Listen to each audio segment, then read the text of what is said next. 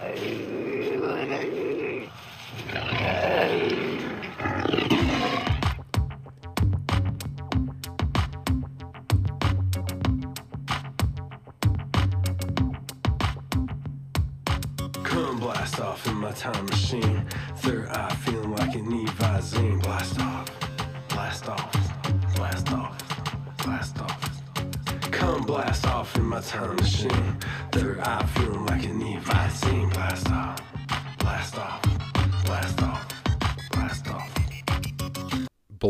off on another amazing episode of the Hyper Anomalous Esoteric Research Organization podcast, aka Hero Paranormal, broadcasting from the base camp, Space Wolf Research, just south of the old Sherman Ranch in Utah.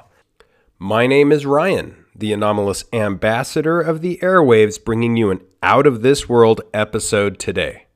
Before we get to the goods, I'd just like to let listeners know if they haven't subscribed to Hero Paranormal on Patreon, well, you're seriously missing out.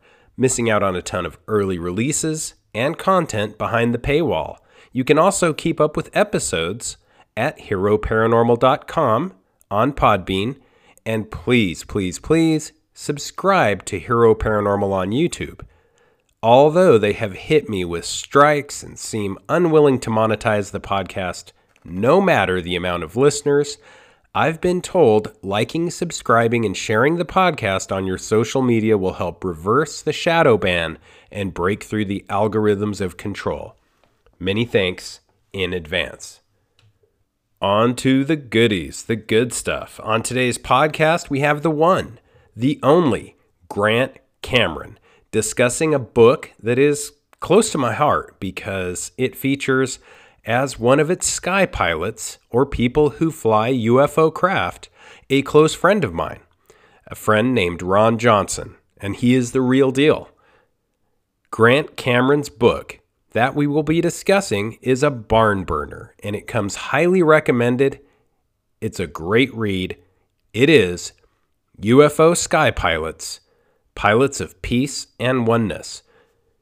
For those who don't know Grant, he is with White House UFO and is a Canadian UFO investigator and author who was honored as the International Researcher of the Year at Leeds Conference. Grant has been involved in many projects.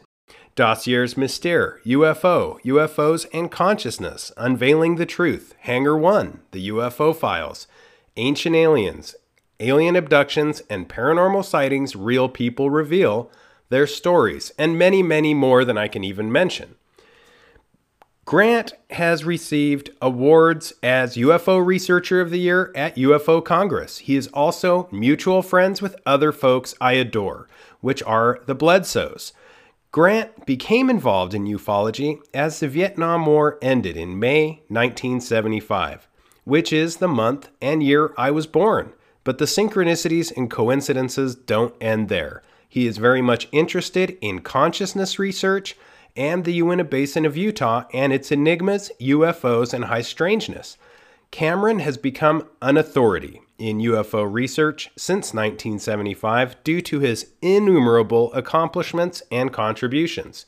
He wrote other groundbreaking books like Contact Modalities, The Portals and UFOs of Mount Shasta, Managing Magic, the government's UFO disclosure plan, Inspired, the paranormal world of creativity, Triangles, Aliens, and Messages, the Canadian government UFO story, Breakthrough, the Psilocybin School, Charlie Red Star, and many, many more that I would just bore you reading. There's that many. Now, after experiencing a mental download, Grant's research really took off, and he has been, as you will soon find out, 10 steps ahead of the mainstream UFO research community ever since. Grant, welcome to the Hero Paranormal Podcast. Well, thank you, Ryan. You make me sound famous. I guess I better uh, live up to my reputation here. You know, this is such a great book, and such a great book the way it came about. I, I I don't know where to kick this off at, but it sounds like in 2013, an elder la- elderly lady approached you claiming she had flown a flying saucer, and it kind of kicked off from there. Yeah, I kind of thought she was uh, absolutely insane when she told me this. I mean, because the first thing that popped into my head when this lady, who was probably in her 70s, um, told me this, I first thought of um, Saudi Arabian women. That's the first pop in my head that at that point they were still not allowed to drive a car unless there was a man in the car with them. And I thought, like, they let you, like I said, you, they let you fly the flying saucer. This makes no sense. Why would why would they let you fly the flying saucer? Or, and then and then she said, oh, I've flown three different models. And I said, really? I said, well, how do you fly a flying saucer? And that's what she said. You do it with your mind. And then it all sort of made sense that in 2012 I had had this download the same time that Ray Hernandez had had his experience with his dog being healed, and the same time that Chris Bledsoe had first encountered what he called the lady. And uh, they all happened within weeks of each other. And so I immediately realized that this had to do with consciousness, and I had had this consciousness download at, in 2012 in February, and um, I had made this shift to uh, consciousness. And when they asked me to talk to this lady. I didn't know what it was about. And so when she said, you do it with your mind, then I realized, oh, that's because I've given this lecture on consciousness and they want this woman to tell me the story about consciousness. And that's what the important part of this whole story is, is that once this uh, lady whose name was, um, um, I'm going to forget her name, um, Pam Dupuis mm-hmm. came to me uh, she uh, th- these people started coming to me. It wasn't sort of like um, I read about it because you, if you look on the internet, there really is nothing much written about this. But um, I started to get these people that would run into me, and, and one example was your friend Chris Bledsoe, and a good friend of mine. And I'm talking to him. I talk to him the odd time about different things, and I was talking to him, and somehow this subject came up, and he said, "Oh, I've flown the flying saucer," and I said, "You flew it too?" I'm like, I, it's like I run into another person. I go, you flew it too? And he said, oh yeah. I said, well, stop, Chris. Don't don't say anything. I'm going to phone you, and I want to tape this whole thing. You just start from the beginning and go to the end. And I knew that he was probably going to do what the other people at that point had done, and just like read off this sort of a off a cue card. They were all telling me basically this same bizarre story, and that's the key part about it. Is this is a very, very almost like uh, Jacques Vallée calls it um, uh, the, the the fact that um, UFO stories are absurd. They don't make any sense. And this is the same thing. It was absurd that all these people were telling this story because if you wanted to tell a story and get away with it that you were on a flying saucer and you'd been abducted or whatever, the last thing you would bring up is, oh, they let me fly the flying saucer. That makes no sense whatsoever. And so these people are all telling me this. I, when I talked to Chris, he t- went through this whole um, scenario of what people say. And then this is the sort of the cue card version of, of what happens. They, they are invited onto the ship, and Chris described that when he was um, to go on the ship, he realized that the inside of the ship was way bigger than the outside. And he looked back at the outside, and it was the same size. And he looked inside, and it was huge. And we can discuss that later. That's another part of the pattern that people have is this this idea that the craft can be as big as they want it to be on the inside. So Chris said he was went in, and these beings were there, and there was a pedestal in the middle of the the, sh- the ship, uh, was sort of the control center and it had what he described as like a beehive, which was sort of like um, black uh, plastic, um, sort of a uh, black plastic, I guess. And he was told to put his hand on this beehive that was on this pedestal in the middle of the ship, and he put his hand on there, and then he said uh, he took his hand off, and you could see where his hand was, and he said it looked like a CD-ROM with the this, the colors of the the various waves going through it, and you could see where his hand was and then he said the inside of the ship started to um, to change. And he talked about these um, hexagon shapes inside. And there's one other woman who did the same thing, and I was I was just floored when she talked about these. And she was trying to get this explanation of why these hexagon things inside the ship were were in her her experience. And what he said there was these hexagons sort of in the wall, and they started to spin, and they got bigger and bigger and bigger, and these hexagons are spinning. And I'm not sure exactly you know how many there were, whether it was all the walls or whatever. And he said the the ship just sort of started to change on the inside, and then suddenly the front window opened up, and it was the Cape Fear River. And he realized that he had by touching the craft, he had become one with the craft. And the people will all describe this I became one with the craft. Uh, whatever I thought is what the craft did. So the craft becomes your mind, you become the craft's mind. And the craft is alive. Everybody will describe the fact that the craft is alive. And so this is an important aspect of the of the cue card version of this thing is that this is artificial intelligence. Everybody's saying, can we do artificial intelligence? What's it going to look like? This is what artificial intelligence will look like a thousand years from now, and that is that uh, we have this idea you can take consciousness and put it in the machine, whereas consciousness is primary. And the idea of this is that in order to get a conscious machine, you need it to be made of biological material. So in a lot of descriptions, people will say the craft is grown, it's alive. They actually grow the craft and that's why it's seamless and has no rivets. That's why on the inside it looks like it comes out of a mold. People will say it has these sort of curved, there's no 45 degree angles inside the ship, and it's almost like this thing is built out of a mold. And so people will say this craft is that was actually alive. Some people actually gave it a name, and they could sort of communicate with it.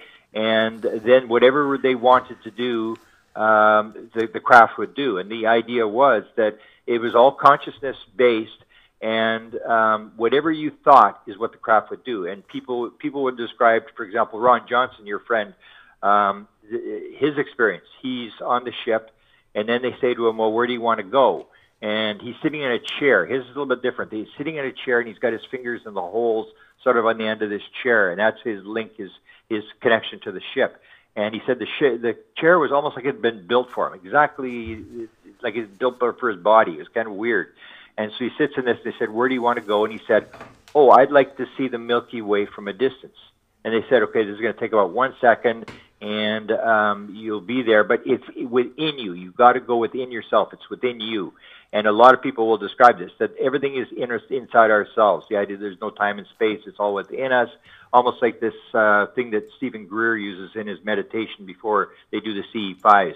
You see yourself as a puny form when within you the entire universe is unfolded. And this is this idea. So people will describe you instantly go where you want to go, but you have to have it in your mind. You got to imagine where you want to go, and the ship will immediately take you there.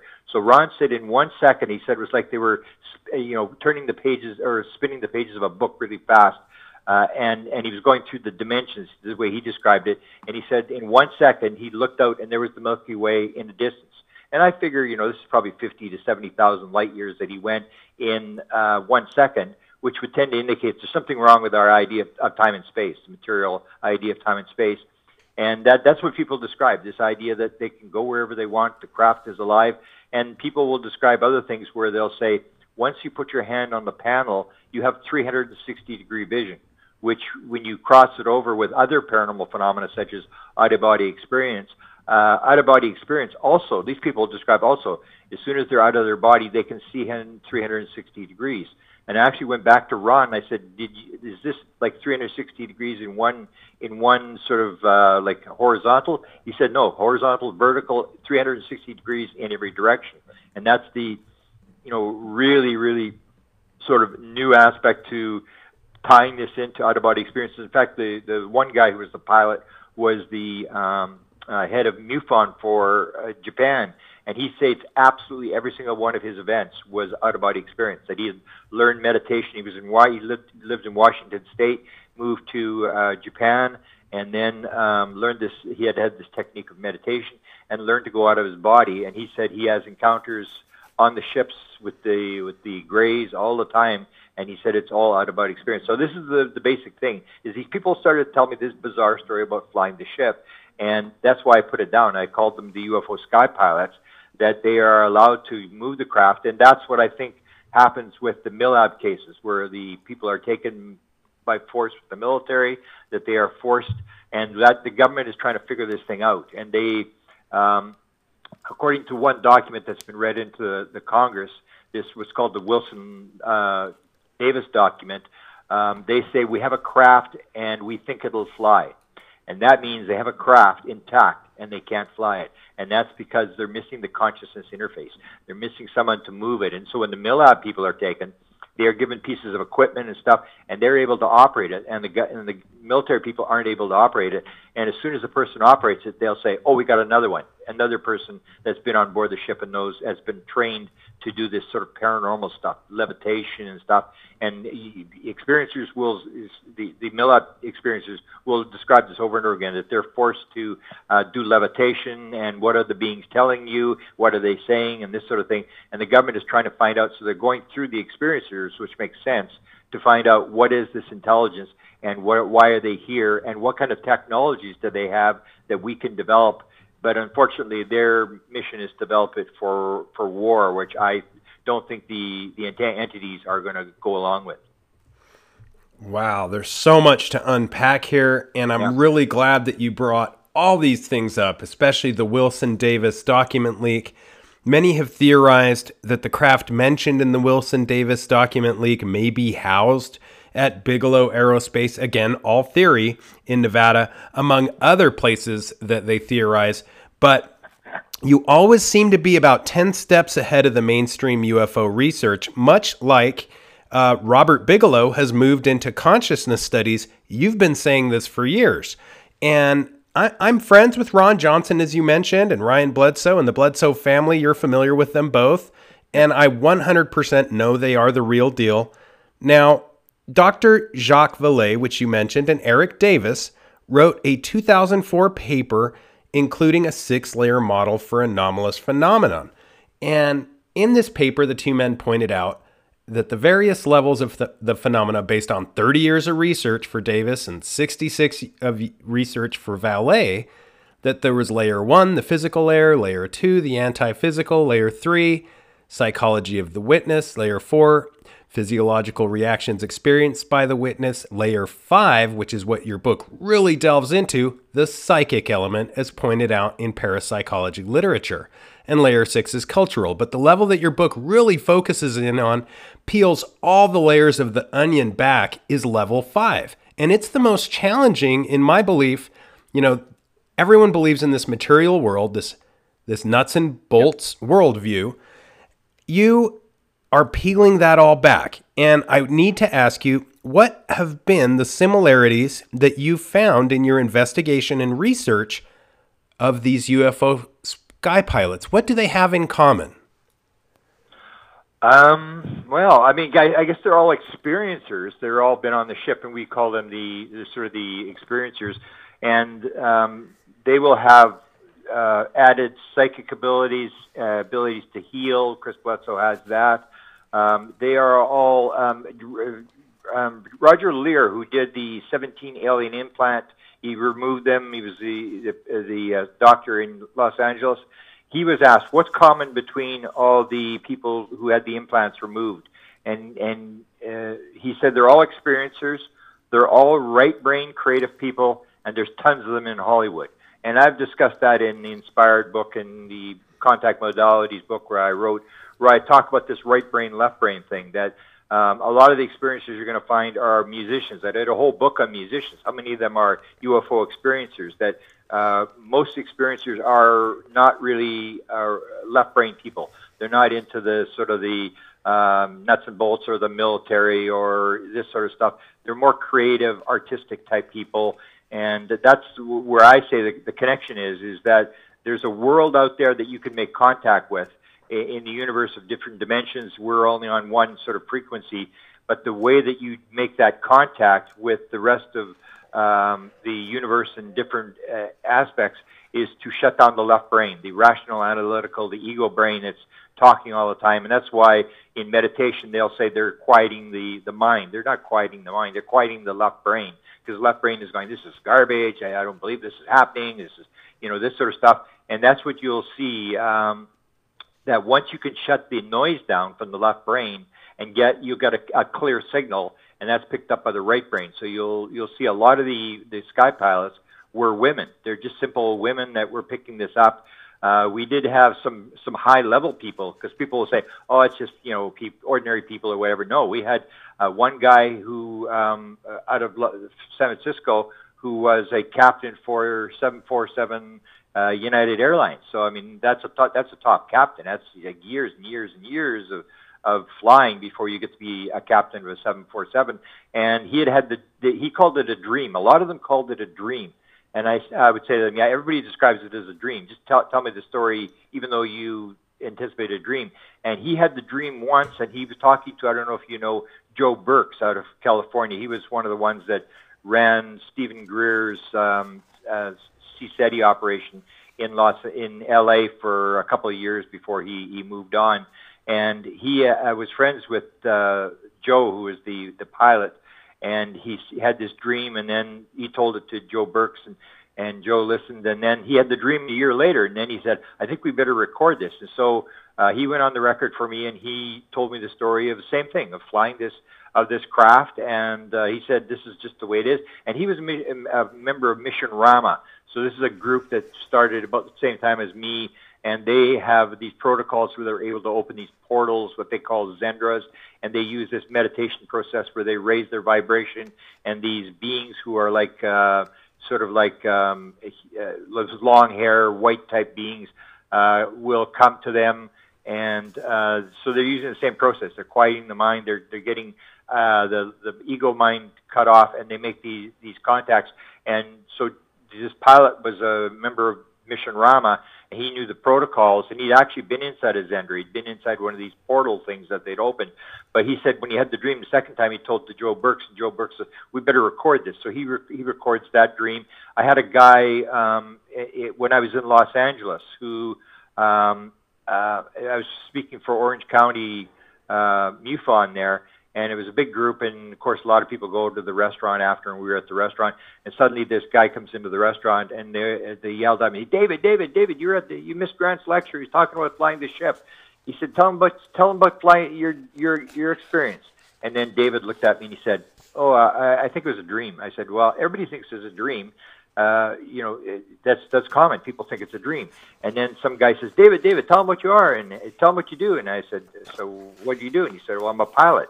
I said, "Oh, my son's a pilot. My father's a pilot." I mean, I said, "Tell me what kind of stuff do you fly?" And he started telling me all these planes, and then he says F-16, and I said, "F-16? You flown F-16s?" And he said, "Yeah, I'm a retired U.S. Air Force colonel. I flew in Iraq." Oh, tell me your dream. and he's the same sort of dream where he, he he gets he has these people behind him, and that almost sounds like soul. When you hear if you've studied Michael Newton, the idea that you have these the, the soul guides, but they stay behind you and off to the, I think off to the left or whatever. He said these, he didn't know if it was people or he didn't know it was aliens or what it was, but there was somebody behind him, and he walked onto the ship, and then these, he was standing in the middle of the ship, and these, whatever it was, this voice behind him said, "Go ahead and do it." And he said, "I don't know what to do," which is a very common thing. People say they they're told to do it, they don't. They say, "Oh, I don't know what to do," and then they say, "You know what to do, just do it." And then he sees this panel, and he goes to this panel along the wall of the craft, and he puts his hand on the panel and he said it, it was just like an F-16. He said, I'm suddenly I'm flying this thing, and he said it was like suction cups on an F-16, whatever that means. And he said, uh, suddenly I'm flying this craft. He says it's, it's flying, and I take one hand up off the panel, and I'm waiting for the, the the UFO to stall. I'm going to put my hand back down, and nothing happens. And then I take my second hand off the panel, and he said it's still flying, and I'm not touching anything. And this is this sort of mental connection with the ship that he becomes one with the ship. And he described the same thing. He was he was able to uh to fly the ship and wherever he wanted to go was where the where the craft would go. And uh so you you see this very common pattern. And uh uh, a lot of we had one guy, uh, high level CIA, John Ramirez. If you know John Ramirez, just came public. He's a high level intelligence uh, guy who retired and started telling his story. And he talks, and his didn't even involve a ship, almost like the guy from from Japan.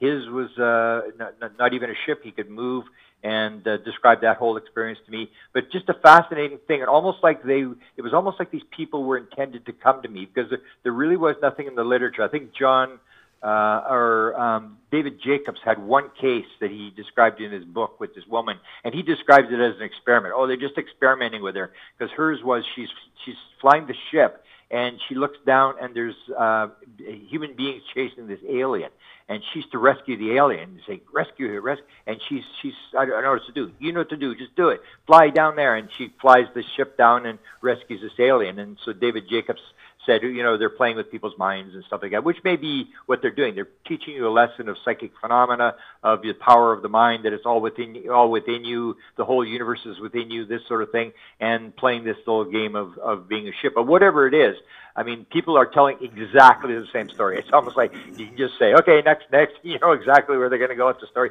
And they, the other key thing that I should point out is this idea that once you're one with the ship, then you can detect the ship.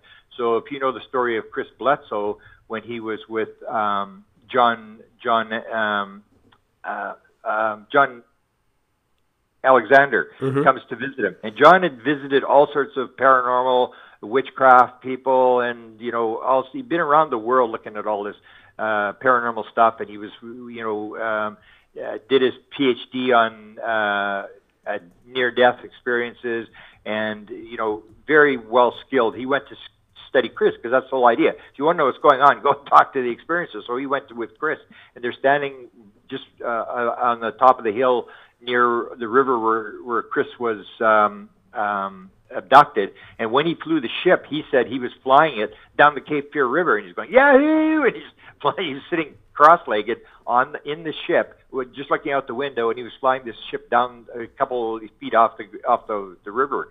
And uh, when John went there, uh, suddenly Chris said, "Hey, they're here," and John said, "How do you know they're here?" Chris said, "I just know they're here. They're here. They're around." And then suddenly this thing appeared above them, this and this big light, and it just flew off into the distance, and John said he was just he was just floored. I mean, partly because he'd never seen a UFO like that before, but because Chris knew it was coming.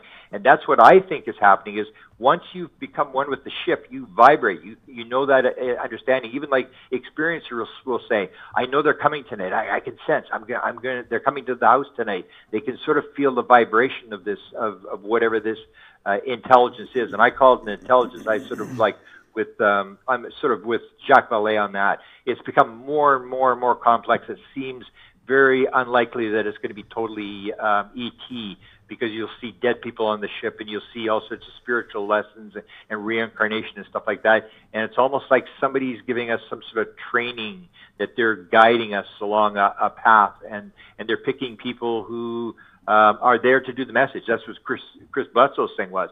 The shining lady told me you have a you have a burden and it is yours to carry. And I said to Chris, Do you know what the burden is? He said, Yeah, I know what the burden is. The burden is the message. I'm here to deliver a message.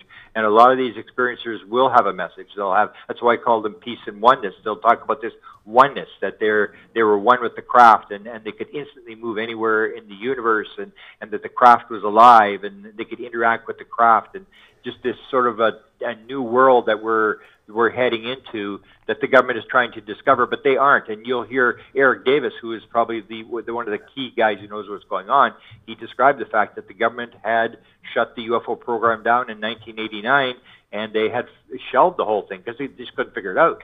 And that every six or seven years they take it off the shelf, and then they look at it and still can't figure it out, and they put it back on the shelf. And my interpretation of what's going on now is that the black world cannot figure it out because they're all everything's all compartmentalized and they can't can't get anything organized. And so what they've done is they've tried to trying to drag the academic world into this uh, thing by doing this gradual disclosure that this is real. The academics are working on it, and it's just like a vacuum cleaner. It's all going in the black world because the black world is trying to figure out how to turn this thing into a weapon. But every indication I've I've followed a lot of high level people. Every indication I've got is number one, they do not uh, they do not understand how this thing works. It's way beyond them. We're, we're not flying these ships around. They, they basically almost like Jim Semivan, the, the high level CIA guy said. He said there is there is so far gone. He said there does not even appear to be a there there. I mean, and he in, in, he had an encounter with the beings in in his room, and so they don't have any abilities to do this.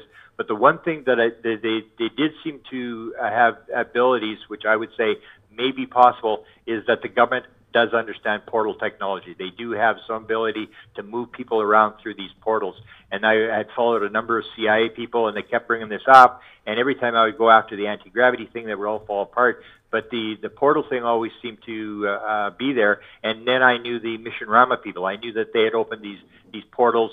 And I had an experience. Uh, if you know, uh, the guy's name is Tim Taylor and he's uh, close friends. He studied Chris Bledsoe very carefully, and uh, I was with him and Chris Bledsoe and a couple of people who are working at that time. Chris was getting a movie deal from Warner Brothers, and uh, Chris was all he was interested in was I got to control the end of the movie because I have the message and it's going to be, have to be end the way I want it to end. And of course, Hollywood wants you know uh, good guys versus bad guys and all this kind of stuff and Chris just wouldn't go for it. And he would first lawyer, then he had a second lawyer. They drafted it again, and Chris turned it down again. And this is the third third attempt. And these high level business guys were in this cabin with us, and they were telling Chris, "No, no, don't don't take uh, don't take the uh, royalties. There's no royalties. Not going to get any royalties. Take the money up front." And there was huge amounts of money we were being thrown around.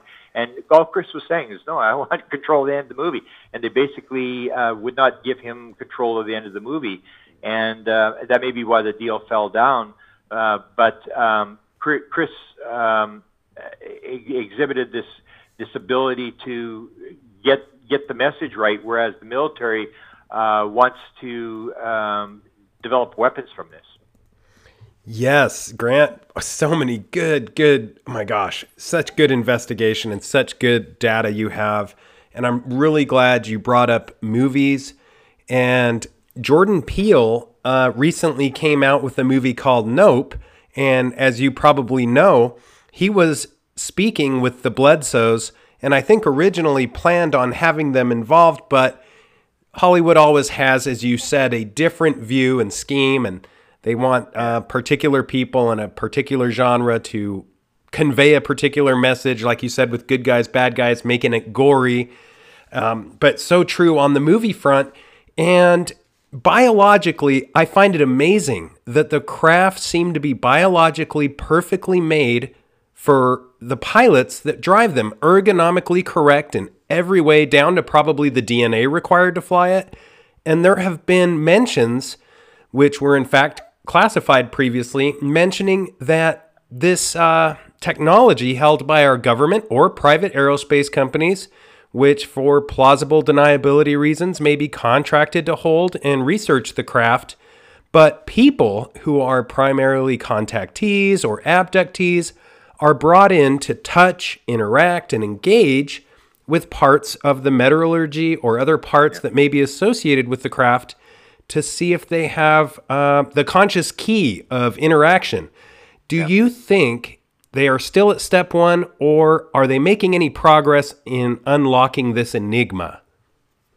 Every indication I've got is that they're absolutely at a standstill. They, they just simply cannot go there. Uh, they do know the consciousness uh, aspect. For example, Tom DeLonge talks about going to the SCIF when he's in 2015. He's invited into a SCIF, a sensitive compartmented uh, information facility for Lockheed.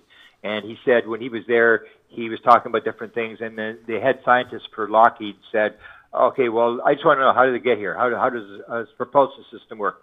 And because Tom DeLonge had been hanging around with Greer at that time. He broke away from Greer, but he'd been hanging around with Greer. He said, "Oh, I think consciousness is involved."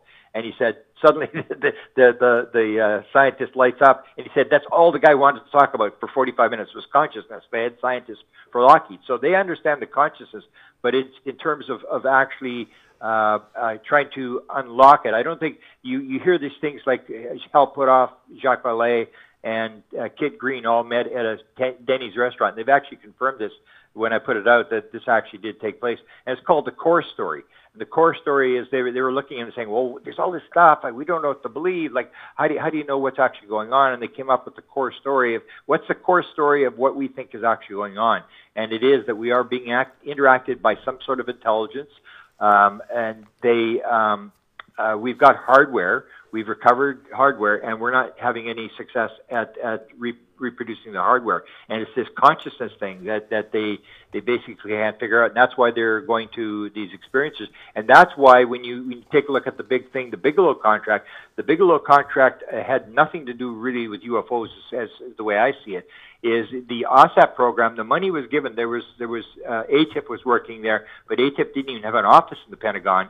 But the uh, the AAWSAP program was meant to study, I say, Skinwalker Ranch. That's what they wanted to do. They, they there's even a I, I'm doing a book on uh, apports and manifestations, which is coming out shortly, and that's on the ability to move objects around and make things appear out of the ether or whatever that you'll see in physical seances and psychics and UFO experiencers and stuff like that. And um, so the, the, this aspect of of the um, the uh, the consciousness they they just can't get there. They can't they can't go there but they do know that that it's involved. So when they uh, awarded the contract for AAWSAP uh, this 22 million, they went to Skinwalker Ranch. Now, what were they interested in the Skinwalker Ranch?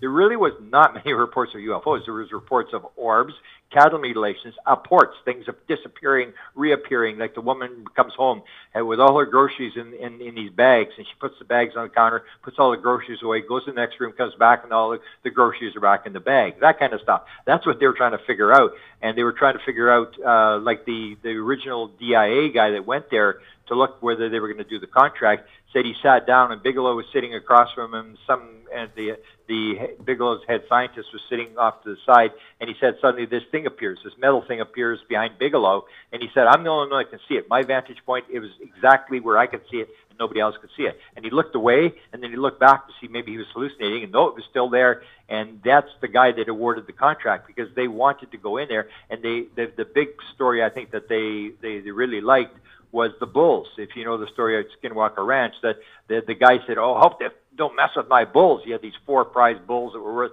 huge money, and he goes running out of the house in the in the corral. The four bulls are gone, and he goes, "Oh no, my bulls are gone! I got my bulls!" And then he, he's looking around, and he sees this trailer, and it's it hadn't been open for years. It had this uh, lock on the trailer, and he went, I wonder if they put the bulls in the trailer. And he opens the opens the lock and opens the trailer, and these bulls are stuffed in there like sardines. And then they just panic and they just destroy the trailer. These four bulls. That's what they're trying to figure out. How do you put bulls in a trailer through a, through the metal? And the other thing that they wanted to do was they wanted to to um, uh, figure out the the um, sort of uh, the ability to move stuff around. And they actually use a there's a 1974 document that I re- that I referenced Uh, a DIA document from 1974 where they talk about apportations. And they say if we can develop this technology, we can go into the enemy. We can take their documents, bring them here, photocopy them, and put them back where we found them, and they, the enemy will not even know we were there. That's the kind of stuff. So they're trying to get the technology how do you make stuff disappear? How do you make it reappear? Or the the, the incident that, that everybody's famous with is the incidents with the special forces guys. So these special forces guys, they're armed, they're hunting the skinwalker, they're on the property, they're brought in by Bigelow, and of course they run into the force, which basically uh, actually talks in their head. This is part of the story that is not in the skinwalker book. They hear this voice in their head, and it says, "Leave, you are not welcome." And these guys are just absolutely petrified. They feel this cold and this, this sort of feeling of evil, and and they back away and they go home, and that's when they have these orbs follow them, and their their kids are haunted by these orbs, and the wives, and they, they're seeing these dogmen and this horrible thing, and basically it's a reflective type thing where. Uh, uh, Brandon Fugal, who's the new owner of Skinwalker, says there's a reflective nature to this phenomena. So if you're hunting it with guns, if you're having a bad day and you go onto the ranch, get ready, you could have a real bad experience. And so when when Brandon Fugal flies in with his helicopter to the ranch, he says they go, they pray as they're going in, and he said it's reflective. Be very careful. Or or George Knapp said those that were the most aggressive to the phenomena at Skinwalker had the worst experiences. So there's this reflective nature to the phenomena that, that it can be it can be very very uh, damaging and be very careful. I always make the joke: don't take a don't take a gun to a CE5. But I did actually have a CE5. These people in, in Georgia, I just interviewed them, and they said these two guys went into the the portal and they were injured. And I, I'm working very heavy on this: whether people get injured and good versus bad eat, eat demons or aliens, and I said to them, I said, "Oh, they were injured. What happened?" She said, "Well, the one guy he died shortly after that, and the other guy his cancer came back." And I said, "Oh," I said, "Well, you you talked about when you're at the the, the CE5, you all have guns." Because there's, you know, rattlesnakes and there's all such stuff. So everybody brings a gun to the CE5. I said, were these guys armed when they went into the portal? And she said, oh yeah. And she said they were special forces guys. And I said, well, thank you. That, that sort of explains why if they were injured, that you, you can't be going into a, uh, somebody else's world and bringing your guns with you. And, and even the the one with I I taught reference the the good versus evil thing with uh, the Rendlesham Forest, where one guy is injured, John Burroughs is injured, and I always asked John, and I asked everybody. I said, okay, so why was John only injured? If this is a radioactive type force that was given off when this craft sort of flared up. That's what happened. They were, this thing was over the hill and it suddenly flared up and they hit the ground. And um, I said, why was John the only one injured? Why weren't the other two guys injured? They were right there too. And and then the story was told by the third guy that was in the back, Penniston, or no, no Cabansag. And Cabansag said when the thing flared up, Penniston yelled, "Open fire!" and John pulled his gun. And so John Burroughs was injured. And I say, eh, this is a reflective property that you, if you decide you're going to try to shoot it down like the Cubans did, the Americans had a story. They actually intercepted a communication where a UFO was coming in over Cuba, and um, they, they they were listening to the the two guys talk, and they were told, uh, "Take it down, take it down." And the front guy uh, locked on, and as soon as he locked on, they could hear the the wingman saying, "He's gone, he's gone," and the plane just totally disintegrated, just gone like that. And this is all picked up at U.S. Air Force Intelligence. And Stanton Friedman got on it, and uh, the FBI was involved. They went and threatened one of the investigators to shut up about this because the investigators were saying, if you don't talk to us, we're going to the Cuban embassy to get this story. And that's when the FBI showed up. So the government watches all this kind of stuff. They're trying to get it in behind the scenes. The unfortunate thing is they're trying to get it uh, turned it into weapons. Whereas when we were had the Canadian thing, the Canadians want to do it different. The Canadians don't want to do the, the military threat thing. They want to do a scientific investigation. And the high level people that I talk to in the United States just aren't interested. We're not we're not going to help you if that's what you're going to do. We we're not interested. They called it the poison pill. We, we don't want to get involved in that. But it, to me, it's got to be a scientific investigation. It's got to be for the good of mankind and not to see if uh, you're going to build weapons and uh, if you can strip the leaves twice as fast off the leaves, the, the trees or whatever you want to do. That this can be a very damaging technology. It's, it's so powerful that I think there's the message has to go along with this thing, this idea of oneness, that we are all one, that we all, um, you know, are connected and that um, you can go anywhere in the universe you want. It's all it's all here now, but it has you, you, can use it for good or you can use it for evil. Yeah, there is there is such such a deep enigma. I'm glad you brought in the uh, the fact that John Ramirez, which is ex CIA, I mean, coming back to him, he has such fascinating insight into the world of UFOs, and I have questions about that, but when it comes to stuff people aren't supposed to know because they are top secret or closely held to the chest of those in the invisible college, you always seem to know about it, Grant. Uh, for example, your knowledge of Timothy Taylor, who I always call Travis Taylor the designated decoy, not to take away from his knowledge or accomplishments. I mean, in fact, you know, Travis Taylor, uh, he and I have a lot of things in common especially as far as experience in, in events we have both witnessed in the area. But getting back to um, American Cosmic and the player that was known as Tyler Durden, this is a closely held secret. You you you know all this stuff. And getting back to the craft and the metallurgy or metamaterials as they call it, many believe that this metal is the key or the breadcrumbs to a larger pattern of reality. People act as if they have this blazing evidence that they have found. Um, they usually send it to Jacques Vallée. And I believe, and I, I'm pretty sure that you may believe that they or our friends who control the craft or intelligence in charge of it are actually dropping these breadcrumbs on purpose. What are your thoughts and why are they doing that? Yeah, that's one of the things I brought up with Jacques Vallée when I interviewed him. Is that um, if you listen to um, the question was asked about crashes to Bob Bigelow, and he said, "Well, yeah, Roswell happened." He said, uh, "But this happened other places. They, there was one in uh, Russia, there was one in China, there was one in South America." He said, "I think they're seeding them around the world. I think they're seeding them." And um, other people have have uh, sort of described the fact, uh, and and so when I met um, uh, Tim Taylor, he was a friend of my friend here in Winnipeg as a businessman. That's how I got invited and uh, they had been to the the crash site. My friend had uh, talked to Tim Taylor at a UFO conference. He said, "We're going to do this dig at this UFO crash site. Do you want to come?" And so Tim Taylor said, "Yeah, I'll, yeah, sure, I'll come." And they went. And as soon as he saw the honeycomb material, uh, he apparently got very excited. He said, "This is legitimate," and this is the one that they call the the gifting field.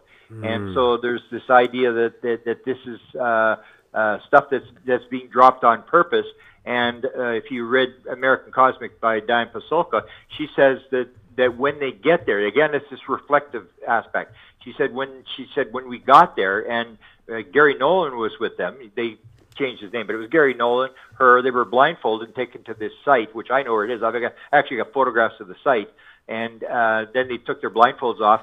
And she said the, the first thing they did is they Tim Taylor started to pray and and uh, they built an altar. And she said there's all these altars built, and it's a government property, and all these altars are built there by all these people that come on, and they all will do this praying thing and build an altar before they go on the site. And Tim Taylor had referred to it as as the gifting field, and that's the idea that they're they're dropping this stuff, that they're sort of not not giving you the whole thing, but they're giving you little pieces that sort of uh, get us to figure it out for ourselves. They're not here to solve our problems and to you know all this kind of stuff, but they drop this kind of stuff because they've they've this stuff's been dropping all the time. So when I said to Jacques Vallée, I said, Jacques, I said this is this is crazy. Even even the whole thing with you, you mentioned uh, you know the early days where they were working with Uri Geller, and and that's when they had the apport where in the ice cream where Uri Geller bites down and he he gets this pin, and it's Edgar Mitchell's pin, flight pin that he'd lost two years before in Houston. He said, "Where'd you get that? I lost that two years ago."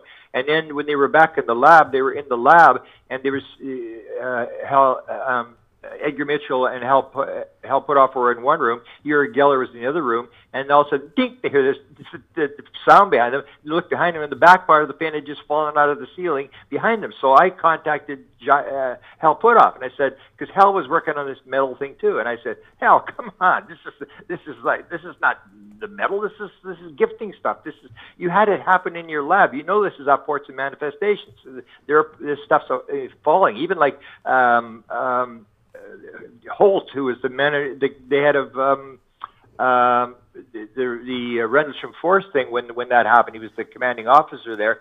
He even he had an apport fall. It was a, he was in America, and a British pound coin dropped out of the ceiling and rolled and hit him in the boot. And he said that changed his whole life. When that happened to him, he said it was just floored by this thing.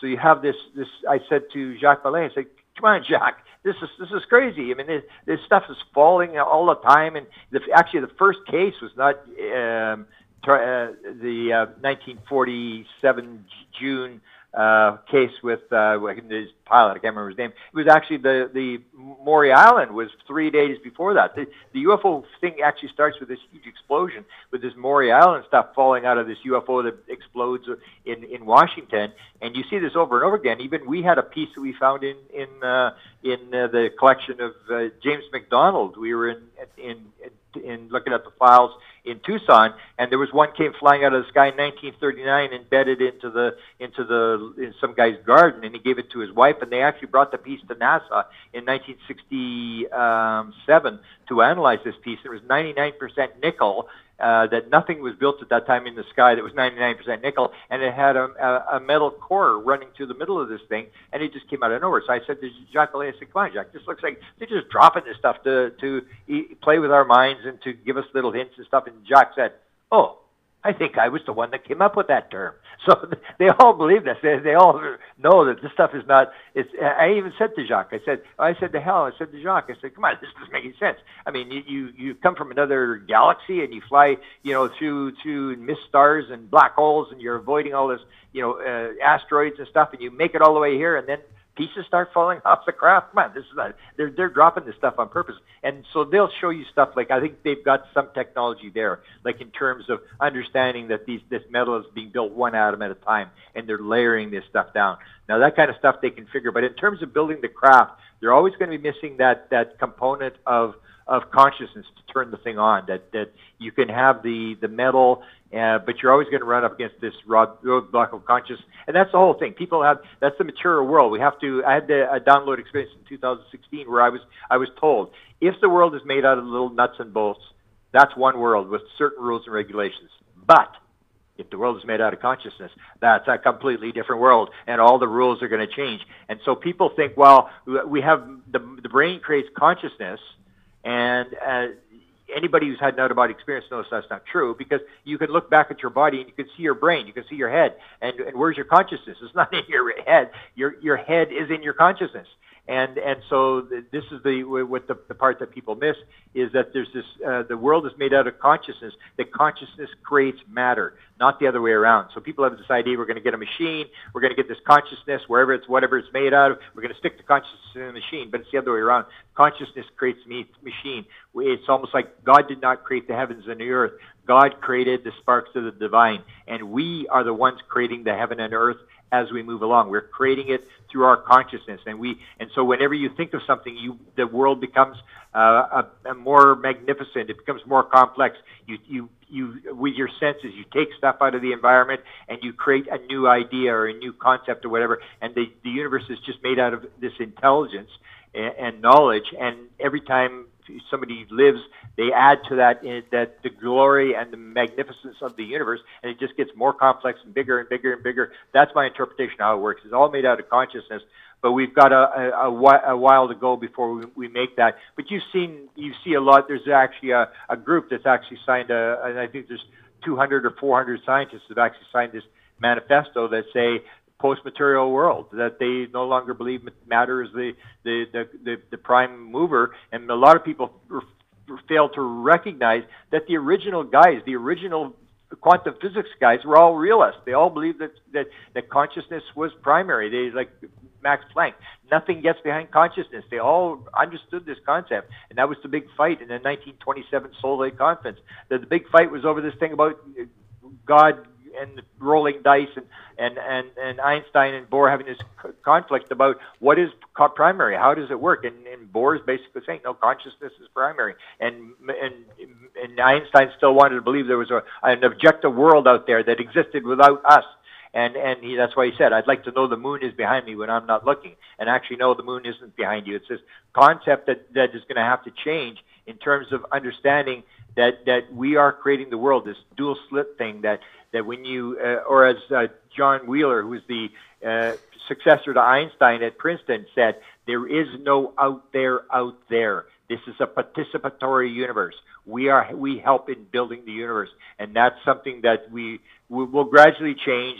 We have forever to figure it out, but it's it's it, once that changes, then we make the move, and and and consciousness will take the place that it should. But right now, we, it's just been ignored. It's like Richard Feynman said, uh, shut up and calculate. Just use the quantum physics equations to make uh, ele- uh, you know electronic stuff and business and stuff like that, and forget about the psych- the philosophical implications of this dual slit experiment all this kind of stuff. Just we don't need to explain what where this is coming from. We just use the the equations that work to make technological stuff. But you and I and other people on this thing, we're working on the bottom level is what does all this mean, this quantum physics stuff? It has very spiritual implications. The same as the UFOs. I say in the end, I say UFOs will be a lot less physical than you think. It'll be way more spiritual than people think, and people will be very upset about that. It's going to be a thousand, at least a thousand times more complex than what we think. We have no pieces of the puzzle right now, and it will not have a hint of capitalism. It has this, what is now being worked on by science, by DARPA and people, swarm intelligence. The fact that it's that people working together as a as a system, like a beehive or like something like that, are way more efficient. to have all sorts of things that you can't do as an individual. That that that's that's going to be the whole thing. That even Tom DeLonge said, it's a hive mentality. We have to kill them. And we so we have this idea but it, it is a, a, a co- they're all doing their job. They're it's not like uh, we do where we're, we're in a football huddle and, and you say, well, I'm not gonna I'm not gonna block. Forget it. I'm going for pass. Don't tell me what to do. And everybody's doing their own thing and and it all falls apart. Whereas the you can see the intelligence behind this phenomenon is very organized. It's just doing its job, just going through it. And the experiencers are the ones that are carrying the message like like Ron Johnson, whose book will hopefully come out, and Chris Bledsoe's book actually came out yesterday. It was mm-hmm. it was released yesterday. So did these messages gradually uh, uh, move across? It's it's like uh, as Max Planck said, science, and I would say ufology advance one one funeral at a time and that when you get the new generation will not be offended with the ideas that they will pick it up and it will be oh yeah sure there's aliens there's uh, multi dimensions and stuff. Kids all believe this stuff already. You don't have to convince them and they're the ones that will change the world. We just have to do our little job to pass our little message along and uh, uh, it, it, it's like the consciousness thing. Once you get like 10% of the people, then the thing just flips. It suddenly everybody, like I say to people, when did gay marriage sort of become acceptable? And everybody goes, oh, I don't know, like what, 15, 20 years? It'll just happen, and nobody really knew it happened. It, it'll just flip, and and people will suddenly take it as as accepting uh, reality. It is like a drip, isn't it? Like a constant yeah. drip, and yeah. you know, good point. We've seen seeding theories since former member of President Eisenhower's National Security Council and Foreign Technology Desk, Colonel Philip Corso's book Day After Roswell, and even before that. And this theory of seeding, such as mentioned in the gifting field, the site in New Mexico, there seems to be a connection to transfers of intelligence. Many people, it seems, are somewhat involved or seem to have the ability to take things from idea or theory to market without exactly being able to explain how they get from point A to point B. And these ideas become patents, and then the patents Yeah. become projects. And I mean, Yeah, I, the- I think I think that's one of the reasons behind the the non-disclosure.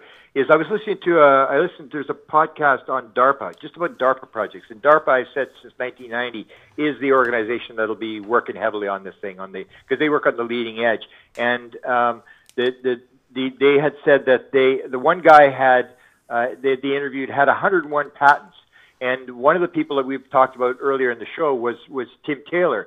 Now, Tim Taylor, uh, when I talked to him, there was no secret about who he was and his name and stuff. That all came later, he- all this secret stuff. But when when I knew him, it was he didn't say don't keep my name secret or he don't you know keep the secret away. And he he I'm into downloads, so I've written the book on inspired the paranormal creativity about where Nobel prizes and where people get their inventions and stuff like this out of the field and people have ideas pop in their head and stuff like that. And Tim Taylor had that. So Tim was talking to me about his download. And he had this one that was sold for millions of dollars on, on NASDAQ. And he gets, if you read American Cosmic, he has this, this system of downloads where he'll he'll sleep for eight hours, then he gets up, and then he says you got to go back to bed for one hour, and you sleep for another hour. Then he gets up and he gets a big glass of water, and he goes and sits on on his deck in in in Florida, and he drinks his big glass of water in the sunshine. And he said at that point they start talking to him, and so he's got 40 patents from from the intelligence. He believes it's coming from the intelligence behind the UFO phenomena. And the first one, he said to me, he said, "You know, Grant," he said, "You know that idea I got? It's in American Cosmic where he they, he gets taken to the the, the Pentagon, and then they, they this one star general yells like, "Who can have this idea?" And then they all point at Tim Taylor. Tim's going, I thought he was going to get an award. and and that, that one they actually put on the space shuttle. Tim told me that he was trying to get on the space shuttle. It has to do with with uh, not uh, metal not um, you know interfering with joints where the, the tissue and the, and the joint will, will work together. And uh, she said finally a scientist signed off on it and they put it on the space shuttle and it worked. And so then they, they developed this and, and this huge company was sold for millions of dollars. And Tim's now got 40 inventions and they're all medical inventions that, that they're giving him. So he claims that these, these uh, 40 inventions have been given to him. And there's a, a lot of people who will claim that they're given, like even uh, Betty Andreasson. I asked her husband was all upset the government was watching watching him and her and tapping the computer. And I said, well, are they giving your wife, is the aliens giving your wife how to fly the ship? He said, absolutely. She draws diagrams. And I said, well, are you surprised the government's watching you? Of course they're watching you. And they're trying to figure it out as well. So yeah, people are getting these inventions. And that's what I say in, in terms of invention. People think it's smart people. It's usually people that, that get these inspirations. They're, they're really not smart. They're, they're, they're, they're just right brain people that can cut off. Same as most musicians, top musicians can't read and write music. They're, they're, they're, they're very right brain. Music, reading music is a very left brain thing that you practice scales and stuff like that. Where John Len- uh, or John Paul McCartney said, "I've never done a scale, nor do I ever intend to do a scale. It'll ruin my music." And he, he can't read music, and he, they just sit there and wait for this song to come. Same as Tim Taylor and uh, and Chris Bledsoe gets a, a lot of messages, and a lot of experiencers will tell you that they get messages. They can tap into the field. Uh, there's all these books that are coming. I'm trying to help these people publish books, and people like Ron Johnson who have a lifetime of experiences that basically they want them to put this book out, and uh, that happens over and over again. And I'll, I'll talk to people and I'll say, "Do you think you have a mission?" And they'll say, "Oh, absolutely, I got a mission." They'll say what the mission is, or they'll say, "Well, I think I got a mission. I'm not sure what it is." And that, that's why I say, well, you got to figure it out because if reincarnation is a fact, then you and I probably came here to do something, and all we got to do is figure out what are we here to do and are we doing it, and forget about what everybody else is doing. Because in the end, I think when you when you cross over, you just get asked one question: How did it work out? Because you and I planned it. We we put the whole thing together. You can't blame your mother-in-law. You can't blame the dog ate your homework. You can't blame the government or you know whoever. When you get over the other side, they're going to go time out, time out. This is about you. Don't bring anybody else. How did you do? What you had? You know ups and downs. How did you handle the downs? How do you handle the ups? How do you add to to the world? How do you make it a better place? That's all they're interested in. And every, and apparently everybody says the same thing. I could have done better. And that's that's the bottom line to me is I came here to probably do something. You came here to do something. And uh, are we doing something to make the world a better place, or are we not? And that's that's all that really matters. Such a good point, Grant. It does seem like we are all just little polished arrows in the quivers of these cosmic archers and this intelligence. Yeah. And it brings me back. You mentioned you know, how a lot of these downloads uh, lead to medical or beneficial in- inventions. And it reminds me of the principal investigator and chief scientist on Skinwalker Ranch, Erik Bard, who has a similar track record. And, you know, this theory of seeding, these ideas, as you said, they, they, they go from patent to project and they save lives in the medical field or help humanity in other inexplicable ways. There seems to be a universal consciousness which if someone doesn't monopolize on it it seems someone else involved in the same food chain will, will shortly thereafter. And as you know jacques vallée is involved in venture capitalism and much like venture capitalism these businesses technologies and much more come in waves kind of like uh, from somewhere else what do you think the reasons for this are why are they seeding us Well, I think it's it's just to move move the process along. To it's almost like spirit guides. Like they're they're there to sort of help us. We have to do our part to link in, and that's the key. Where even Garry Nolan talks about linking in. He says at one point he says, "I don't know how to. I don't know what. No, how did he put? I I don't know what it is, but I know how to do it. And I was just listening to another interview where he's talking about this, and and I can understand when they start talking about inspiration and downloads because I've had it myself. And he, I don't think even Garry Nolan knows about it, but he talks about this thing where he'll work through the problem, work through the problem, and then he'll write it down on a piece of paper and put it beside the bed. And he said either the next morning or within the next couple of days, that question will be answered in his head. And last the, the, the interview I was listening to last night, he talked about he started talking about inspiration. So I started writing down exactly what he was saying, and he said, when it comes, when I get an inspirational idea, it's like a color or a flavor, and I remember it because I know it's correct. And that's the thing that impressed me most about my download is when you get one of these downloads, it's not like a good idea. When it comes, you know this is the way it works. It's true. It's like the, where he says, "I know it's correct," and that's the thing. The weirdest part is to try to explain to people. Uh, you get this sense of absolute certainty, like the thing about is it is the world made out of consciousness or made out of matter? When I had that, I was I was walking down this street, and um, it's I live in a very cold area, so it was it was not winter, but it was pretty pretty cold. I had gloves on, and when it came, I knew this is correct. It was starting to come, and it was the first one download was just the three consciousness things where they put these three pieces together in my head in 2012. The one in 2017 was coming, and it, it went on for a couple of minutes, and it, it was just, is it this or is it that? You got this wrong. Is is it one life? Or is it multiple lives? Is it uh, you know pattern? Is it is it uh, non-pattern? All this kind of stuff. And I knew this this is the way it was, and so I knew get a piece of paper, and I get this piece of paper, and I take my glove off, and I'm and I'm quickly writing this down as fast as I can, and these ideas are coming one after another, one after another, and it's it's not like a, you know it's correct. You've got to write this down. It's it's it's the way it works. And and then it came to maybe 15 of them or whatever, and then it sort of eased off, and, and I put the pen in my pocket, put my glove back on, started walking. I took about five steps. All of a sudden, boom! It starts again. I grab my glove, and I'm writing it down, and that's when I when I hear uh, someone like Garry Nolan says, I, there's a certain color or a certain taste, and I know I have to remember that, some to that effect, because it's correct. And he, it's, a, he's the same thing. It's this idea. Then he's got uh, how many patents? He's got piles of patents. It's the same thing. So he says, I don't know how it works, but I know how to make it work. And he, so he's working on this pattern. I think we can actually teach people to do this because the idea that everything is in the field, all the inventions are in the field, almost like uh, you know a Tesla when he has the alternating current engine uh, mo- motor. He's walking through a, a, a park in Budapest with a friend, and all of a sudden it comes into his head, and he he draws it in the sand. He, he shows his friend, hey, look at it, and and he draws this this top uh, invention of all times that comes to them. And that's the thing is, I think you can teach that to people. This this intuitive thing of how to shut the the left brain down and how to pick up uh, the answer, to work on it, and to to put it beside the bed, and these kind of meditations that people do and stuff like that. That Garry Nolan says, you know, I know how to do this now. I know exactly how to, and I do the same thing. The way I do it is is my downloads come when I'm walking. So I'll walk five, six miles, and and what it does is it quiets your your left brain down, and eventually it sort of goes off, and then suddenly a, an idea, and it's sort of like your own head. It's like an idea, but it's a real good idea, and then you you write that down, and I think that's so everybody has their different process, and mine is walking. Some people will use meditation.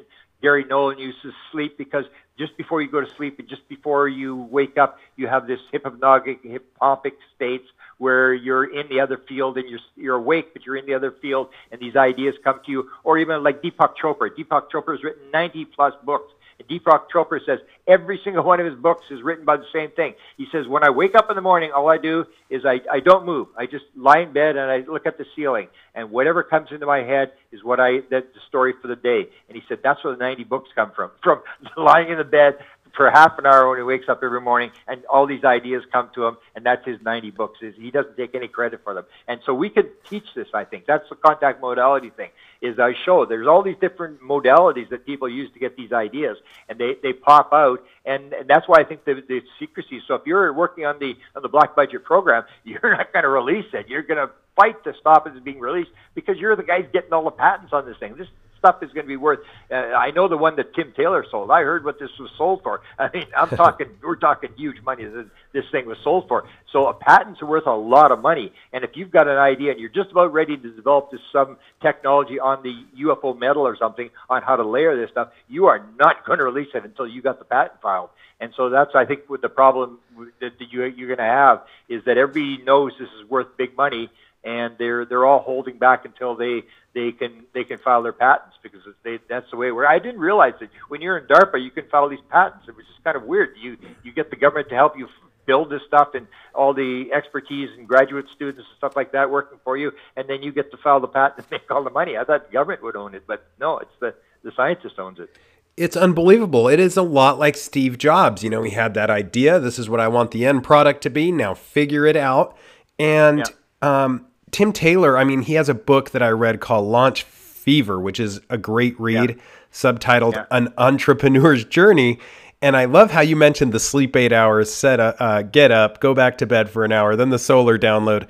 Now, nanotech is still technology, and I wanted to read a, por- a small portion out of your book, if it's okay, which is nano. Yeah, sure. Okay, nanotechnology used for spaceships, and how our ships, in a sense, are grown and they have this ability to shift their shape and even within the cabin to provide what we need when we need it and when we don't need it. It is sim- it simply absorbs back into the walls or the floors or the ceilings and it's all made out of the same seamless material. Again, we're back to this biological almost grown entity. And lastly, why do you believe it is that only 14% of the experiencers are able to fly the craft. Well, it maybe certain things are given. Like a lot of people, um, I, am doing an interview with uh, James Iandoli, and his big thing seems to be driven by this. He's given this sort of end of the world scenario. So everybody's got their own little mission. So a lot of people have this, like Chris Bledsoe. His message is not the technology. His message is this uh, message from the lady about the the oneness and and uh, you know love is the core of the universe and all this kind of stuff. Where people are so the, the the flying of the ship thing, I think is is part of a and they're maybe not even flying the ship, but you I guess you would be because you because it's all mental. They're trying to get across this idea. So the message that they have is this mental idea because a lot of the stuff you start to see it, it shifts. That's where uh, people say, well, we got it flying around. I'm going, give your head a shake. You look at some of the stories these pilots tell about the inside of the ship. There's there's absolutely no way we have this technology. The latest one I just heard, and and it's in a 1973 Leonard Stringfield who used to do the crash retrieval stuff. He had like 300 people come to him and tell him about autopsies and crashes and stuff. And I'm going, that's that's seeding, man. There's, I've never had a person come to me talk to me about, oh, I was part of an alien autopsy. Chris, he had uh, like 300 people came to him, and and he had a 1973 case where where where a pilot or a, a photographer was flown from Hawaii to Norton Air Force Base, and then was driven two mi- two hours away from Norton Air Force Base, and went into this hangar, and they had this crane, and on the crane they had a, a netting, and inside the netting was this UFO that was 30 feet across, and so this guy's job was to film the inside the panels. And if you see in the in the Sky Pilot book, I actually have Chris Bledsoe draws the panels. I asked them to draw. They have all these symbols on the panels. So this guy's job was to go in and film all the panels inside the ship and get these these. Uh, I guess they're going to try to figure out what the what the what the symbols mean or whatever. And he said when he went in the ship, he said it was 30 feet across, and we went inside the ship, and he said I could pick up football and I could throw it as hard as I as I could against any wall, and I would not hit a wall. It was that big.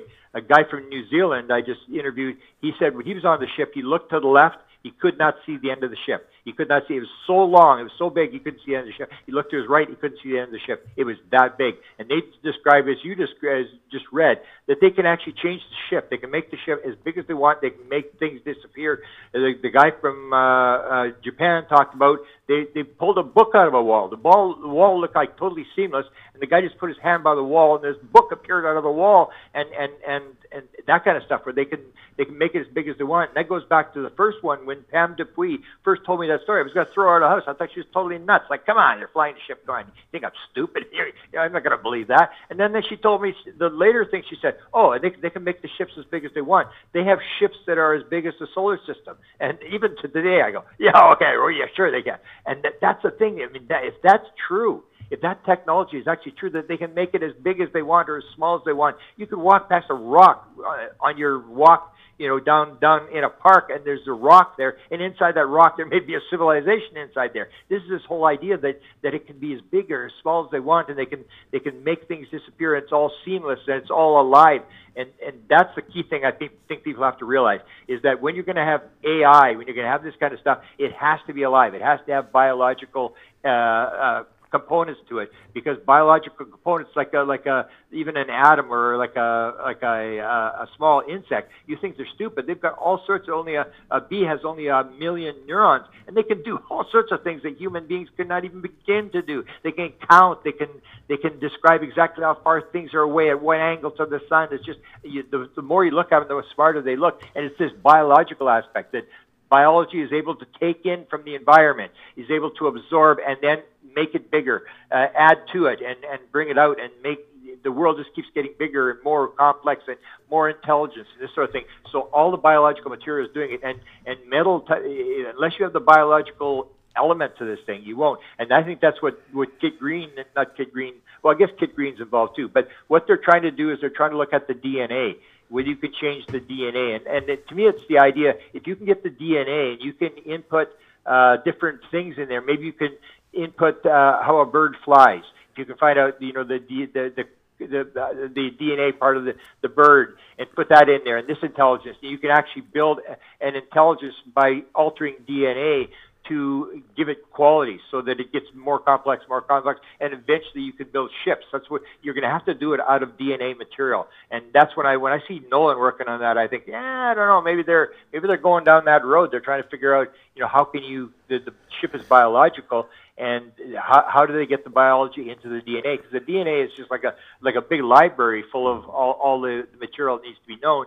And if you can add into that and add components to that, or if the beings can show you how to do it, or you can get their DNA, or they can get the metal and figure out how it's done. I mean, that that's the key. But I think we're so far away. I said at least a thousand times more complex. The more you look at it, the more complex it looks. And when 1975, when I started, all it was was UFOs, and uh, they're probably from uh, you know some other planet, and they're made out of you know nuts and bolts. They got an engine in there, and uh, they they accidentally came here. And, and there's been four abductions. There was Travis Walton in '67, a police officer, Pascagoula, and Travis was abducted the same year as I as my experience and that was it. There was four abductions. It was not, not a big thing.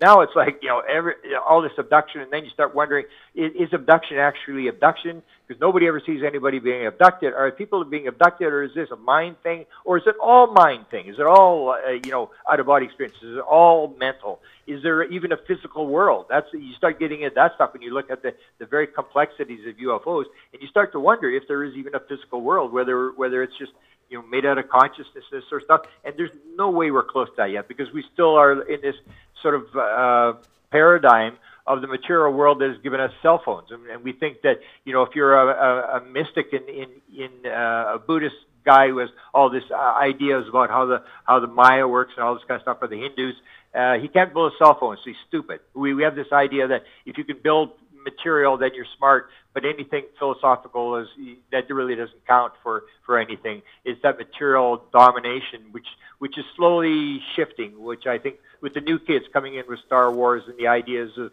of science fiction and uh, all this kind of stuff, that we are being shifted slowly and surely. And uh, it's all about the lessons. So it doesn't matter if we get here get to the end, you know, a thousand years from now, we're we're like in the West. We want everything yesterday. But here it could be a thousand or ten thousand years. It really doesn't matter. It's the journey. Are you actually learning something? Because it's it's you and I coming in, and we may come in as the evil alien next time, or we may come in as the you know whatever the gray or whatever. Because I always say to people, if they start maintaining the grays or reptilians are evil, then I say, well, if you're born next next lifetime as a reptilian. Are you now evil? No, it's just about the experience. Like they're learning, we're learning, everybody's learning. You're living these things, and you may come back as your greatest enemy the next time to learn the lessons that you needed to learn about about him. And it's all about le- lessons and and all. It's all just a. Uh, there's a, a comedian that I always try to never remember his name, but he was a comedian. He died very young, and he talks about the ride. It's called the ride, and um, he he says it life like a ride. He says, you get on, it's like a roller coaster. You get on there, and it's so real. You actually think this act actually happening. You go up and you go down, you go round and round, and there's lots of noise and music, noise and and lights flashing, and you get to the end and you get off and you go, oh, it's just a ride, and that's what life is. It's just a ride. You you you go up and down and round and round. You learn things and you don't learn things, and then you get off and it's it's a ride. You get off the stage as as Shakespeare says, all the world's a stage. All the men and women are but actors. They have their entrances and exits, and each man plays many roles. So we're playing, as I say to people, you are not the actor on the stage. You are playing an actor on the stage. Because you were King Henry VIII in grade 12 doesn't mean you're King Henry VIII anymore. You just played it. It's just a role. And when you leave the stage, you're going to leave that role. Almost like Whitley Strieber's wife came back to him after she died. She said, Whitley, I am no longer Anne, but I will always be Anne to you she's on into another life and and thanks for the life we played and I played Anne in your life. Thank you for that experience and that's what it's about. So experience, it's about learning, it's about adding to the universe, adding to the intelligence, adding to the magnificence of the universe. Take it in, experience it, and create something and, and make the world a better place. And that's what it's all about. So true, Grant. And I, I love that comedian too, uh, the legendary Bill Hicks. And Bill Hicks, that's the guy. Yeah. Speaking of legendary, that this has been great. The UFO sky pilots, pilots of peace and oneness, and you you, I mean, there's more than 50 witnesses that have told you the exact same details. In this book, you present over three dozen UFO sky pilots that you've interviewed about their experiences. They all tame, they all say the same fantastic story with similar accounts. The witnesses yeah. range from average civilians to retired Air Force colonels. And the accounts in this book seem to support the fact that consciousness is crucial to understanding the UFO mystery. Such an amazing contribu- contribution as far as a book is concerned, Grant. It's another mind blowing book to add to your list about the research and investigations you do. And you bring this all so altruistically to all of us. Your work is greatly appreciated by myself and I hope countless others. Where can listeners get your book? Where can they keep up with your work and keep up with your efforts? Well, Ryan, um, I have. Um, uh, I don't have a website anymore. I used to have the website, and then I took it down, um, the presidential one, because once I made the shift, and it was very complex, and I couldn't run it. So, uh, presidential UFO is my Facebook site where I'll post stuff every day. Uh, Grant Cameron uh, at Grant Cameron is my Twitter account, and I have a YouTube White House UFO YouTube where I interview people, and I have a podcast which is called uh, Paranormal UFO Consciousness Podcast, where I uh, interview uh, a lot of uh, the sky pilots on on my um, Paranormal UFO Consciousness podcast. If you go to the first 12 episodes that I did last year, uh, I have most of the sky pilots on there, or say 12 sky pilots. Uh, Chris Bledsoe is on there describing. So I, I actually have the interviews with these with these sky pilots, and you can actually hear them talk about it.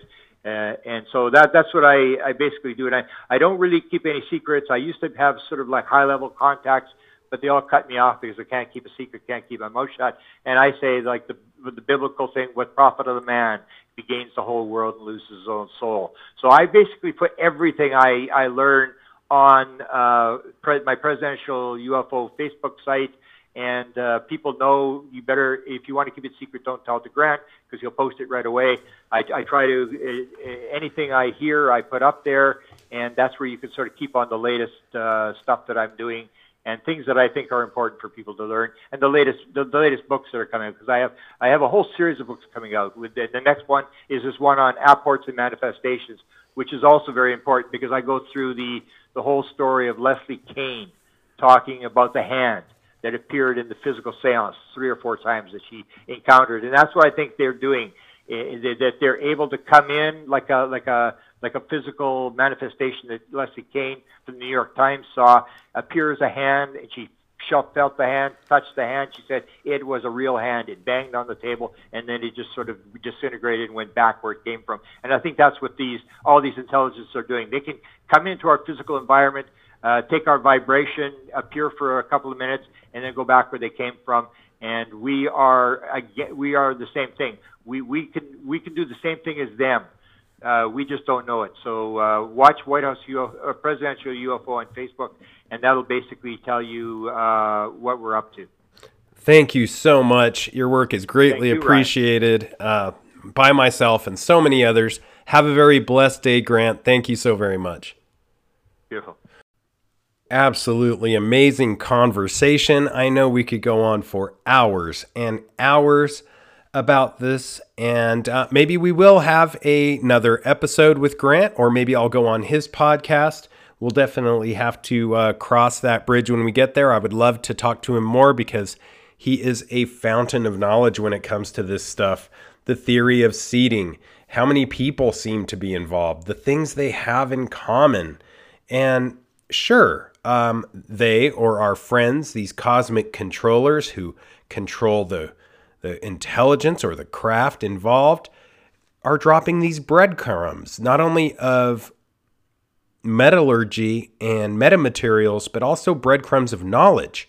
And it seems that when it comes to this stuff, uh, it's stuff people aren't supposed to know the whole picture. We're not supposed to have the complete picture in our minds. We just need pieces of the puzzle that probably are placed there and come together to create, interact, and engage with the entire conscious effort. And it brings me back to uh, the universe in general and a great quote from Edgar Cayce The spirit is the life, the mind is the builder, and the physical is the result. All in this book UFO Sky Pilots, Pilots of Peace and Oneness by Grant Cameron definitely pick up the book. Definitely support Grant and his research, investigations, and efforts. He's one of the good ones. Until next time, keep your eyes to the skies, feet on the ground, but don't forget to take a look around.